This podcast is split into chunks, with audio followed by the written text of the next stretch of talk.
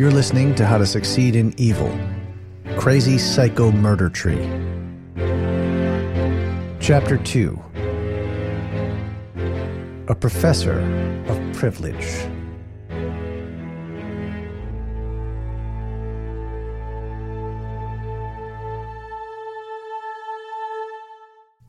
Professor Gerlach cinched his ratty coat tight against the November wind. He was too old to break into a run, but every fiber of his being wanted to flee. For over 30 years he had taught the Intro to Medieval Literature course at Trinity University. Some might have grown tired of returning to the same works year after year, but especially in Chaucer, the old professor felt like a miner who had discovered a vein of rich ore. Each time he had trudged down to the drift, pickaxe on shoulder, lantern on helmet, he had felt the old thrill of seeing the gold shimmering in the darkness.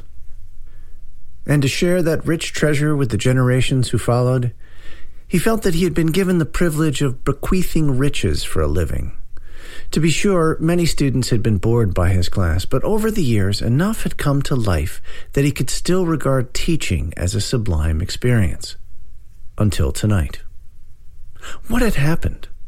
How had the world changed so much around him, and he had failed to notice until now? He had assigned the Wife of Bath's Tale, a story that had only seemed more and more appropriate to the changing times. Of course, given the times, he had expected a lively discussion, so at the next class he had simply opened it up for comment, hoping that things would take their course. "We didn't read it," said a particularly aggressive girl with purple hair who had, for this class, moved from her usual seat in the back to one in the front row. "I'm sorry that you didn't have time." "No," said Pernicia. "We didn't read it. None of us read it. We stopped at the rape." "Excuse me, how do you mean?" Gerlach had asked, scanning the room for an answer or a face more sympathetic, or even one with fewer piercings. But none of the other students would meet his eye. "We refuse to have your violation of literature perpetrated upon us." "Violation? I don't understand. I mean, aren't you being a little silly? After all, it's a fiction, and as such, no actual crime has taken..." At this statement, several of the students had screamed in incoherent fury. Later, walking in the darkness, he had recalled the words of one of his favorite professors. "Great works of literature read us more deeply than we read them." But then, Gerlach worried, was everything, in the end, reduced to some kind of a Rorschach test, unable to inspire, uplift, or even stem the inevitable decline? He wondered if this wasn't some kind of collective hysteria, like what had overcome young girls in the earliest days of rock and roll, or any of the countless religious manias, or that Dutch madness over the tulips. But now, having fled his own classroom, he was forced to admit the possibility that it was something altogether more serious. When the first round of screaming had died down, Pernicia said, "You're apologizing for it." "I'm hardly apologizing for rape. I'm attempting to..." "Mansplaining! You're trying to colonize our minds." "I'm attempting to present the work of one of the first great poets in the English language." "He rapes a girl and then they let him off. How can you justify that?" "I'm not trying to justify anything. If I have anything to impart in this whole class, it's that a great work of art, in some sense, need make no justification for itself. It is what it is because it is echoed in the works that have its rape." "You're hardly offering a nuanced reading of the..." "I stopped after the rape," she snapped, her eyes as hot as coals. "It triggered me." And with this, she grew quiet. After a pause, Professor Gerlach said, "I'm very sorry for your trouble, but..." "There's no perhaps. You're in it with him, perpetuating a fallow logocentric. You and Chaucer are just covering up a vast conspiracy of rape culture." "Well, that's one opinion," said Gerlach. "Perhaps someone else, someone who's actually read the..." "I will not be marginalized," she screamed, getting up and moving towards him aggressively. Professor Gerlach flinched at her sudden and unexpected fury. "You have no right," she screamed. And then, anytime he attempted to speak, she screamed louder and louder. The elderly Professor Gerlach looked imploringly to the rest of the class, hoping that someone, anyone, might come to his aid. But what he saw there were a few faces of dull indifference, and the majority of them contorted in a sympathetic rage or disgust. So he had clutched his bag and coat to his chest and fled into the night. As he did, Pernicia screamed after him, "Run away, old white man! Soon you'll join the dead white men you love!" Now he was nearly halfway across the campus. Trinity College was divided into North and South Campus by what had been a river when the city had been young. Now it was just a gash in the earth, the dry scar left where the river had once been. It was overgrown and slowly filling with the trash of students who had no thought for the future and less care for the past. Bridges were the only way across.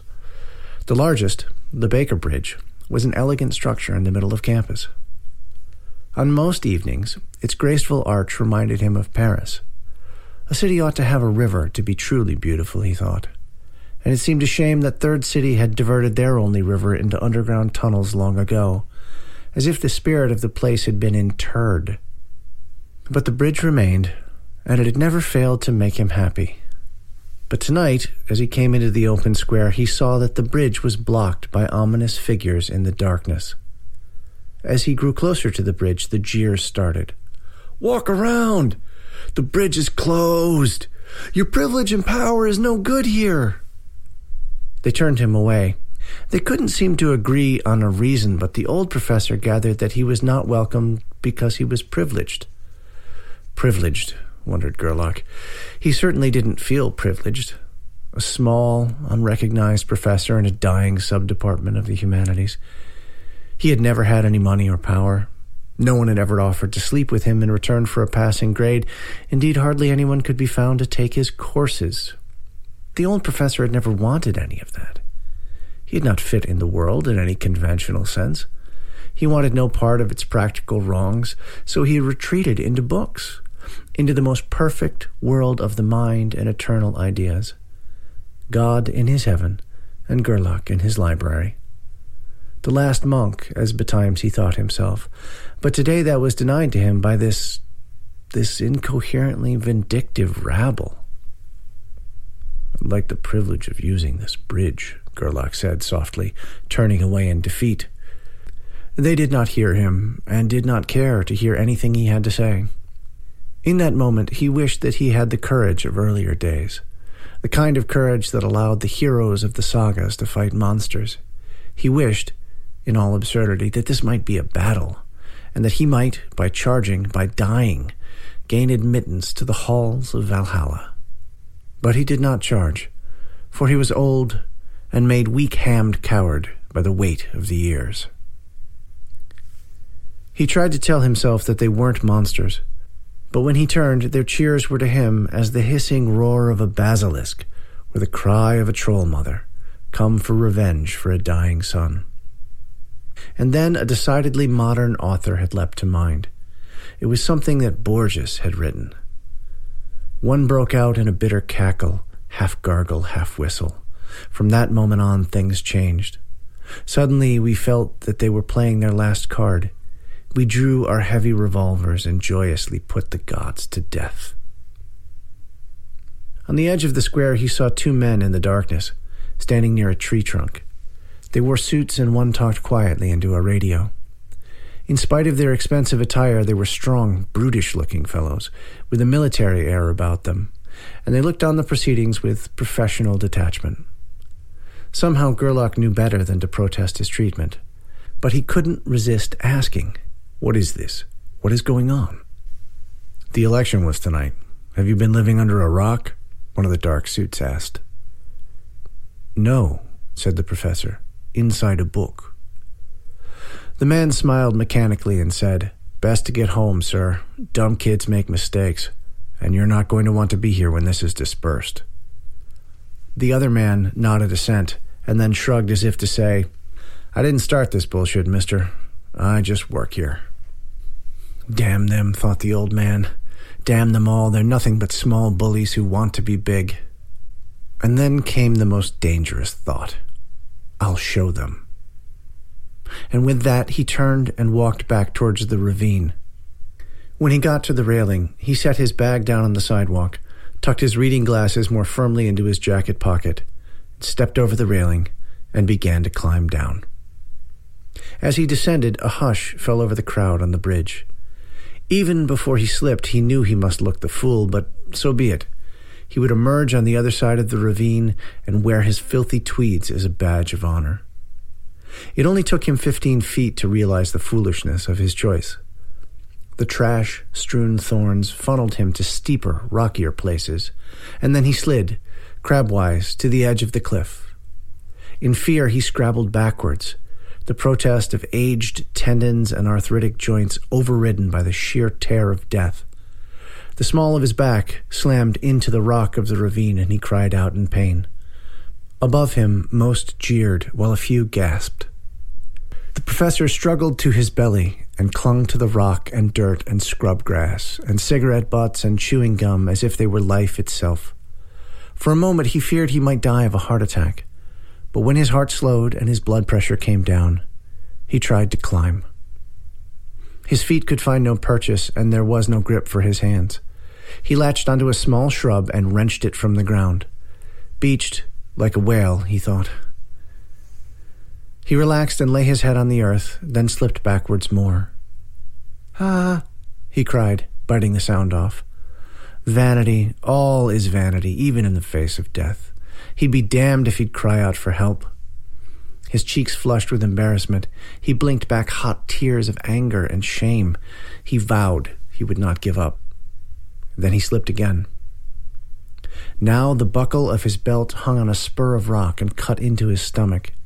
His spindly legs flailed in tear, but even as he felt the buckle grind and slip, he mastered his terror and compressed it into a fit of trembling. Above him he heard a popping noise, and then another, and then many of them, as if someone was opening cases of champagne. He imagined them celebrating his plight, but he dared not turn to confirm this absurd fantasy. "Help," he said, no louder than if he was changing the subject at a cocktail party. Did they even have those anymore? What an absurd thing to do, to die wondering about cocktail parties. "Help!" he cried. "Help!" But there was no answer. Above him, clouds of tear gas enveloped the bridge as men in insectile black body armor with riot shields dispersed the protesters. In the chaos, no one heard his cries. Unobserved and unmourned, he fell into the darkness. But he did not hit the ground. He crashed through the undergrowth, and his fall was arrested just short of the dry riverbed by vines and brush. Hanging upside down, trying to recover himself, he watched a tear gas grenade bounce into the ravine and disappear, hissing in the darkness. He realized that it was not completely dark here at the bottom. A strange green glow suffused everything. He looked down and realized that he was hanging inches above a pool of glowing green liquid. A drop of blood dripped off his forehead and spattered on the surface of the pool. The droplet hissed and smoked as it sank into the glowing green goo. As he felt the vines that held him breaking loose, he thought, what an absurd ending. Meaningless and brutal. No hope of heroism or redemption. Was this the way he was to die? We drew our heavy revolvers and joyfully slew the gods. The plants lowered him into the pool of glowing green ooze. He saw his own battered face in the scant reflection and wondered, what horrible modern plot is this? Why could he not have died of a heart attack and just have been done with it? And with that, the pool of goo sucked him in and ceased to glow.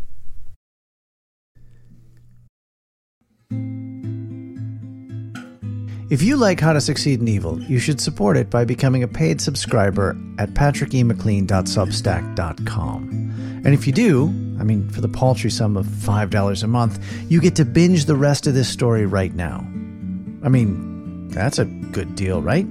You not only get to satisfy your need for instant gratification, but you get to do so in a way that lets you feel good about yourself while you're doing it. So if you want to wait a week to get the next episode, that's fine. It'll be here right on schedule. But is it the most evil thing in the world to suggest that in these trying times, you deserve a little happiness?